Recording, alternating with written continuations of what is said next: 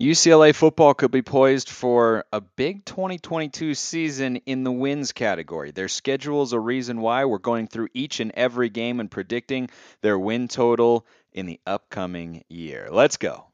Locked on Pac-12, your daily podcast on the Pac-12 Conference.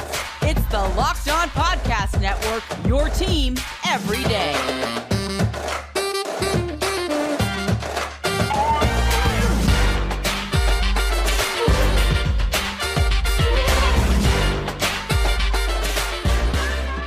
Welcome, everybody, to another episode of Locked On Pac-12. I'm your host, Spencer McLaughlin, D1 play-by-play broadcaster. Thanks for making this your first listen or your first view of the day. If you're watching on YouTube, part of the Locked On Podcast Network, your number one source to stay up to date with the Conference of Champions. Like, comment, subscribe wherever you're listening to or watching the show. I appreciate all of you out there who have done so already.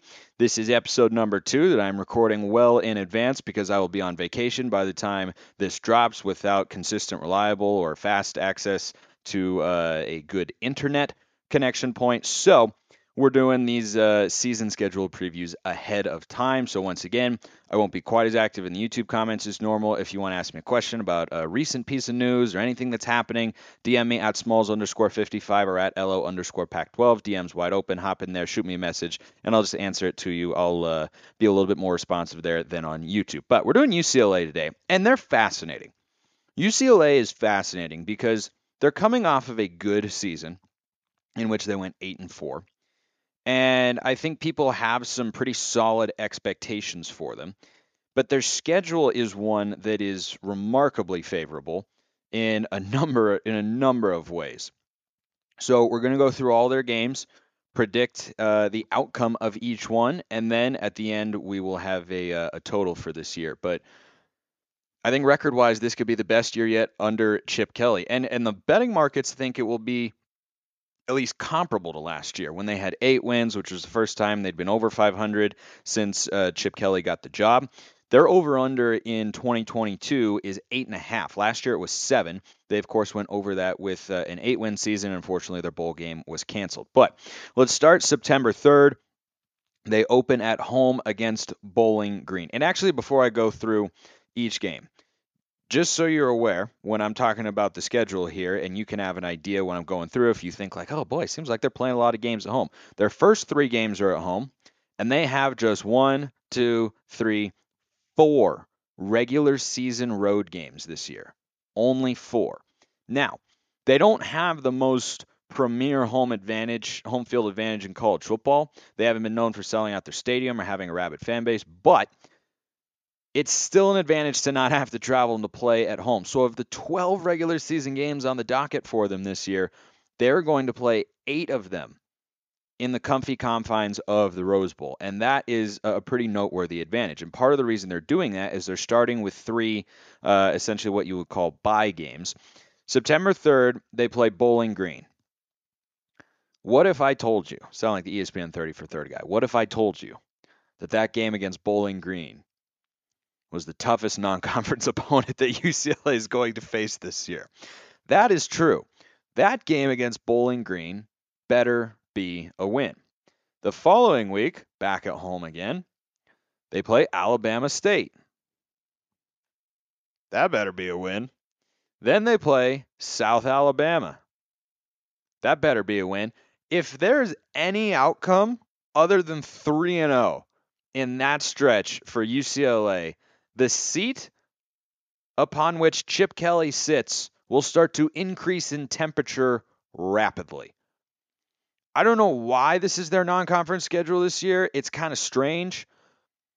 I mean, typically you'd have 2 cupcakes at the most and then 1 at least solid team to play. I mean, last year they played LSU, who was ranked 16th at the time. And now they're coming in with Bowling Green, South Alabama, or Alabama State, and then South Alabama. All 3 games at home, you got to win them all. And frankly, the best thing UCLA can do here is not just go 3-0, but go 3-0 looking like the team they were capable of being a season ago. They could have won 9 or 10 games last year. They very easily could have. But instead, they lost to Fresno State at home. Fresno State is better than any of those programs there. I don't think Bowling Green is comparable. I'll be honest, I didn't do a full deep dive on them here because they're a little bit of a footnote on the schedule here for UCLA. But those three games, you need to win.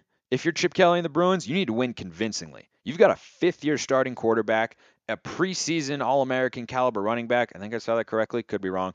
But, I mean, like, Charbonnet is a stud. You're going to have a good offensive line. They've hit the transfer portal hard, ninth-ranked portal class in the country, or somewhere in the top 10, floats around, I think, depending on where you look.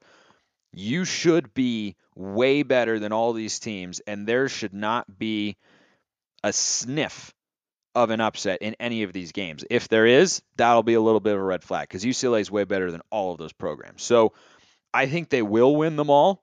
Whether or not it'll be three blowouts the way we'd expect, I don't know. I would have expected them to get a stop against Fresno State, who had to go the length of the field in like 30 seconds last year, and they weren't able to do that at home.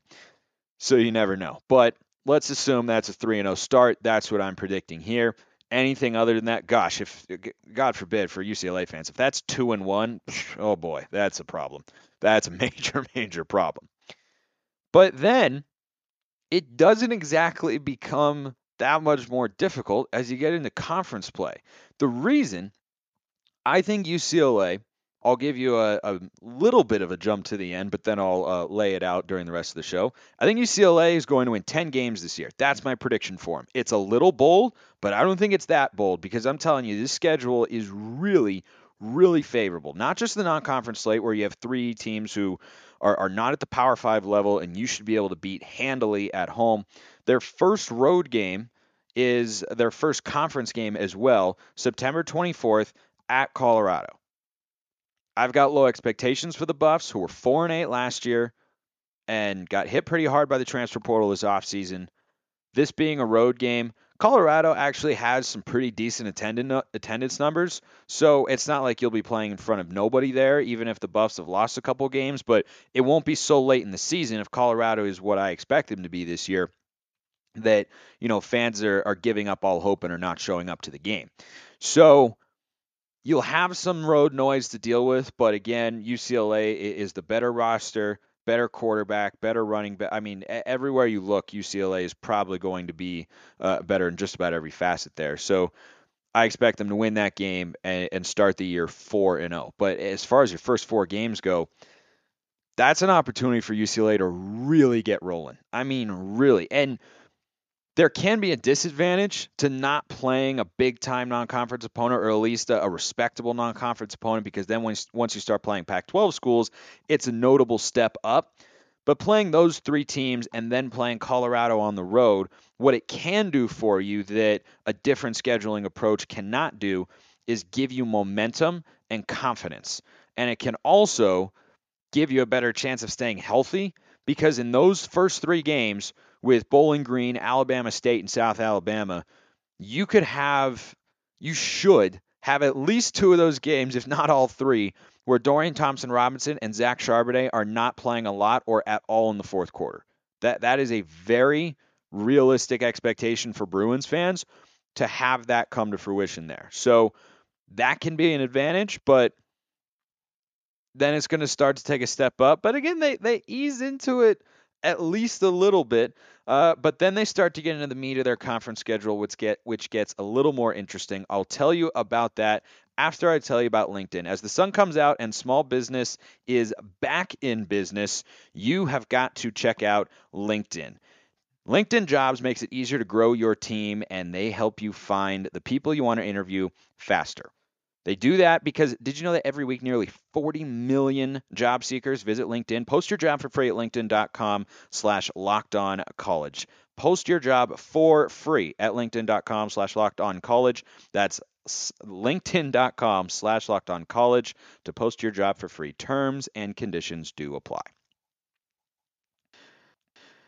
Okay, continuing along with the conference slate for UCLA. So they go on the road to Colorado, but they don't have to play two in a row away from home. They come back for two more at the Rose Bowl. So of your first six games, you've got five of them at home. That's really rare. And that's why, like, I'm pretty high on UCLA this year. I expect, I mean, they've got to at least be an 8-win team with this schedule, if not 9, or I'm predicting them to go 10, but if they go 9, I won't see that as a major letdown. But this is about as favorable of a conference slate as you can have in addition to the weak non-conference slate that they've got. So they should be 4-0. They come back home the next week on what I believe will be a Friday, Pac-12 After Dark. You never know. Stuff gets crazy. Nobody's watching, but stuff gets crazy. They play Washington. And I like UCLA here again, not just because they're at home, but they've got a better roster. Whereas Washington is in a more of a rebuild phase. Chip Kelly's in his 5th year as a head coach. Kalen DeBoer is in his 1st at the Power 5 level. Dorian Thompson-Robinson is in his 5th year as a starting quarterback. Washington might have Michael Penix, might have Sam Heward starting at this point, might have Dylan Moore. I mean, we don't really know. But nevertheless, you'll have more continuity on UCLA's offense here than you will have with Washington. Penix also, unfortunately, has a major injury history. And I'm not predicting that, or obviously I'm not rooting for that, but that's a very realistic scenario where he might be hurt by that time. He just has struggled to stay on the field throughout his career. He can do some nice things when he gets on the field. He had that upset win for Indiana over Penn State in the COVID year when he was reaching the ball out and he made it, but just like that much right there.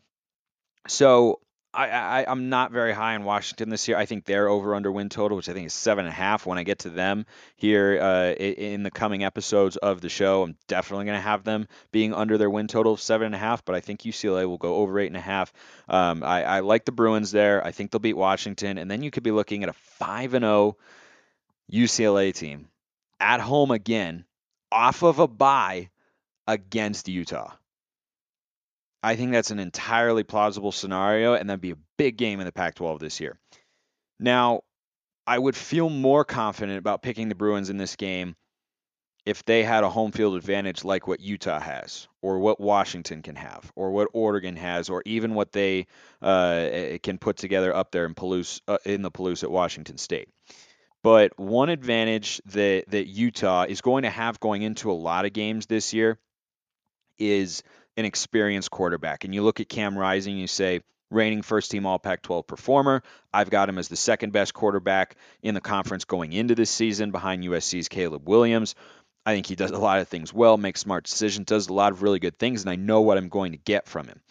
Other teams have more question marks at quarterback, right? Oregon State is asking, can Chance Nolan take a step forward? Oregon's wondering, what are they going to get from Bo Nix? Washington's wondering, who's going to be playing quarterback? Washington State, can Cam Ward make the adjustment? A lot of question marks there. But you never have a question about Cam Rising. You know exactly what he's going to do. UCLA, though, can kind of counter that advantage that the Utes often are going to have this year because they've got a 5th-year starter in Dorian Thompson-Robinson. And I think the Bruins are going to squeak this one out and finally get a win over Utah. If this were in Salt Lake City, I will not pick against Utah at home. It's just that crowd is awesome, and I think the Utes will be really good this year. I'm going to do them a little bit later in the week in terms of their season preview. But I think the Bruins are going to be able to squeak this one out. I think it's a tight game, and I know that DTR is more prone still at this point in his career to commit a turnover late in the game than Cam Rising is, but he's also a little bit more explosive than Rising at this point as well. And last year, I'm sure some of you remember, like, well, UCLA lost by 20 last year. DTR wasn't available. Now he's playing in this game. It's his final year of college football. I think he will feel in this game what he was feeling going into USC last year, which is this is the opportunity to beat this team. And Utah's going to be very good, but UCLA's got him at home. They've got him coming off of a bye, and I think they could be rolling coming into it. And some of you may think I'm crazy, which a handful of you think anyway, but that's all right. I'm really not very bothered by it. But if you think I'm crazy for saying that UCLA will beat Utah here, I just want to ask you this question. Going into last year, off of a losing season, after 3 straight losing seasons, how many of you picked UCLA to beat number 16 LSU? How many? That's all I'm going to say. If you think like, oh, no, they won't beat Utah. Well, someone's going to beat Utah. I don't think the Utes are going 12-0 this year. I don't think anybody's going 12-0. Hardly anybody does in college football. Everybody's got to lose at some point. I think UCLA gets that one done. The next week, They have two buys. Oh, I'm sorry. That's not off a buy. I'm sorry. I don't know how to read dates very well. The Washington game is September 30th. That game is October 8th. So it's not off a bye. I apologize for that. I'm glad I caught it though before people. Well, someone might have hopped on YouTube comments, but anyway. So not off a bye, but still, I like UCLA there at home. I would like them more if they were off a bye. I would like them more if they had a better home field advantage. But I think you'll start to get a decent number of fans of those seats if UCLA, even against a weak schedule, can come out and do what I expect them to, and that's be 5-0. I think they win that game against Utah. They're 6-0 and well inside the top 20 nationally. Then they have a bye, and then they come on the road at Oregon. Now, Oregon has a new first-time head coach in Dan Lanning. He's also got a first-time full-time play caller as his OC in Kenny Dillingham, and then Junior Adams, wide receiver coach, is going to be the co-offensive coordinator. And Bo Nix, question mark, right? Like, we think we know what he can do. Maybe he'll come closer to hit his ceiling, but do we know that? Not really. I think there are a number of factors, and if you picked UCLA to win this game, I wouldn't think it's totally crazy. But the fact that this is at Autzen, I think the only team that'll beat Oregon at Autzen Stadium this year will be Utah. I do not think UCLA gets it done. I think this is their first loss. They remain in the top 25 by lieu of, all the wins I think they will have had before this. And I think they fall to 6-1 here. Then they come back home the next week. They're against Stanford. I think that Stanford's big advantage in a game when Stanford football is at their best is they're more physical and they control the line of scrimmage and they win at the point of attack and they control the clock as well. UCLA is a more explosive offensive team. Their tight end was just named to the, as I'm recording this a couple weeks before you're listening to it, but their tight end is on the preseason award watch list for the, I think Ezuke is his name. I might be pronouncing that wrong. To an awards watch list. I want to look up his name one sec. Michael Ezuke. Yeah, he's on the John Mackey Award watch list. I think it's Ezuke. Hope it is. But he's there. You bring in Jake Bobo from Duke. You got Zach Charbonnet, Dorian Thompson-Robinson, Kaz Allen as well. That guy is lightning in a bottle. So UCLA's got more weapons here. And I think that at home, their offense is going to be too explosive, and they're able to neutralize, in a sense, at least based on what we saw from them last year, Stanford's advantage with how UCLA's offensive line is capable of controlling the line of scrimmage. People think of Chip Kelly and going fast and scoring a bunch of points, but this UCLA running attack is very physical. They want to punch you in the mouth a little bit. Charbonnet does that. I think Stanford has a little bit of a bounce back here, but I don't think they beat UCLA. I think the Bruins are sitting here at 7-1. If you ever wanted to bet all of these games, where would you go? I mean, there are so many options out there, but there's only one that you should go to, and that's BetOnline, the fastest and easiest way to check in on all your betting needs. They're providing these over-under lines, UCLA at 8.5. I'd take them over this year, given their schedule. Find all your favorite sports and events at the number one online source for odds, lines, and games. Find reviews and news of every league, including Major League Baseball. Go Mariners. Hopefully, by the time you listen to this, they're still the hottest team in the league. But as I record this right now, they are, and it's glorious. They've got the NFL, NBA, NHL, combat sports, esports, even golf, my personal favorite. Head to BetOnline today or use your mobile device to learn more about the action that is happening. BetOnline is where the game starts. Okay, let's finish out UCLA's schedule. They go at Arizona State on November 5th. And they're coming into this game, I think they'll be 7-1.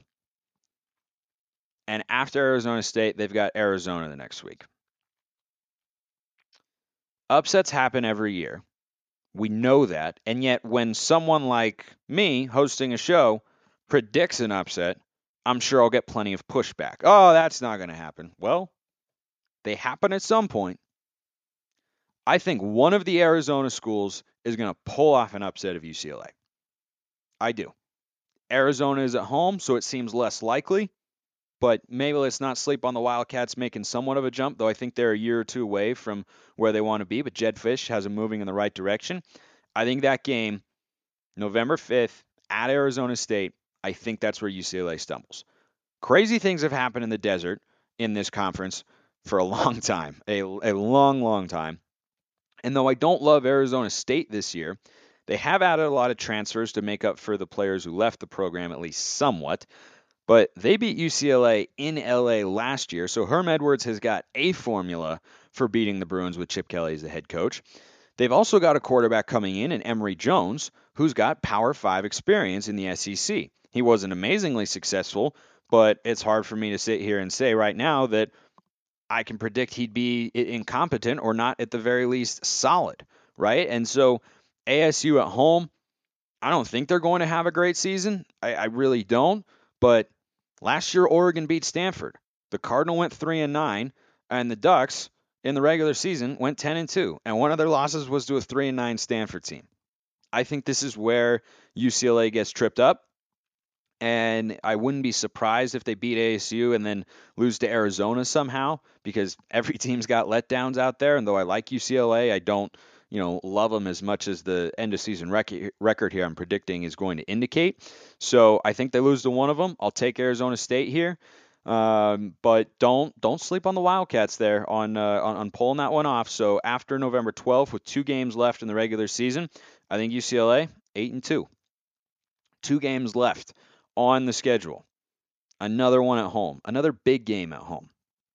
I mentioned this when I started today's show. Notice how many times they're at home, and notice how many times they're playing important teams at home. The only really difficult road game that UCLA has this year is going at Oregon. That's the toughest place they're going to play. At Colorado, there's a tougher place to try to win a college football game. Last week of the regular season, they go at Cal. Probably going to be a mediocre to below average team this year, and not an amazing home field advantage.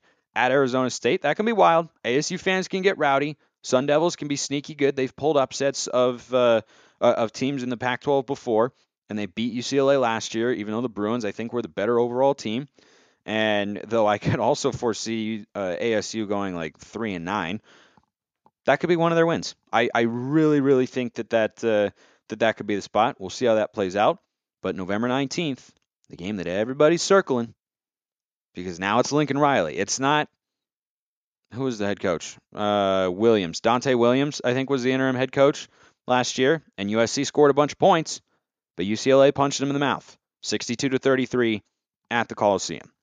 Now, is USC better than last year? Yes, of course.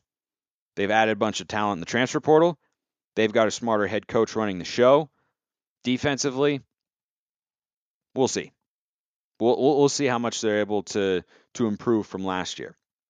But even with good coaches, rebuilds tend to take more than a year.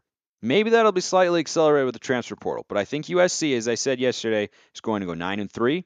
I think they're going to lose this game, and UCLA is going to show up ready to rock and roll, and they will have an opportunity here to beat their crosstown rival, who has been the superior program for basically all time.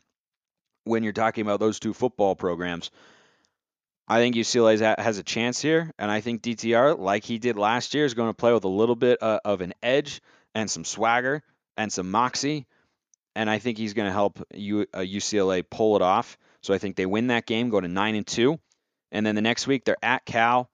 I like the Bruins here. Cal's home field advantage might be fully deteriorated and virtually non-existent if their regular season doesn't yield sparkling results, because they can also tend to lack flash and be a tough watch for a casual fan, because they're defensively oriented and they like grinded out affairs and whatnot. But I think UCLA goes on the road and wins that game for just their 4th road game of the year. I think they go 3-1 on the road, or 3-2. Sorry, 3. I think they lose a couple games on the road, but I don't see them losing a home game. And look, will I be shocked if they lose to Utah and or USC, frankly? No, because those are going to be good to great teams. I think USC will be good. I think Utah could be pretty close to great this year. But I like UCLA. They have a lot of things going for them. And at some point, you got to be able to make that leap. I think UCLA could do that this year. So overall record prediction, I've got them tying for first with Utah in the Pac-12 South at 10-2, 7-2 in conference play with losses to ASU and Oregon, but wins over USC and Utah. But if you just were talking in the abstract, Like, this is a very schedule-based prediction in terms of their record, because I do like UCLA, but I have questions about their defense too. Now, they have a new defensive coordinator who comes from the NFL, and they needed to replace him, the previous guy, like 2 years ago, but they didn't. They have now. Maybe that'll help. But still, there are question marks defensively. You lose Mitchell Agude, who was your best pass rusher from a season ago.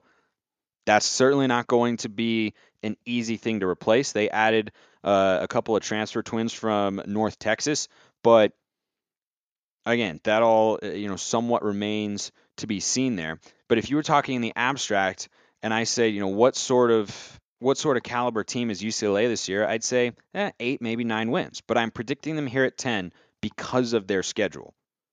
It is very schedule-based, because if I didn't know who they were playing and I thought it was going to be a standard, tougher schedule or standard schedule, like this is a really, really favorable schedule for the Bruins this year. If I didn't know that they had that, I'd say, they probably max out at 9 wins, but they probably win 8, and I could maybe see 7 happening. But you play those first 3 schools, Bowling Green, Alabama State, South Alabama, and then you get USC and Utah at home, and your only 4 road games are Colorado, ASU, Cal, and Oregon. That's only going to be 1 ranked team on the road. You only have to play 1 ranked road team this year. That's a big-time edge for UCLA. I wouldn't be super surprised, because, I'm making this prediction. I'm going to stand by it, but I think it's fair to add context of, will I be surprised if they come out and, have another 8-4 campaign? No. I mean, you only win 1 of USC and Utah and then drop another game they shouldn't. We've seen letdowns from Chip Kelly's UCLA Bruins in the past couple of years, right? Most notably Fresno State a season ago, but maybe the new DC will be able to change that. But if you're the Bruins or you're a fan of UCLA, you have to expect at least 8 wins with that schedule this year. That has to be at least 8, right? In the abstract, I'd say, if you win 7, it's not totally terrible. You win 7 games on that schedule. Don't know if I want to go as far to say it's a fireable offense, because you'd still be above 500, which for UCLA is not something they can say they've consistently been able to do recently. But you got to win at least 8 games. You're Chip Kelly. You're getting paid a decent amount to go there. You chose UCLA over going to take the head coaching gig at Florida. You have got to win at least 8 games there.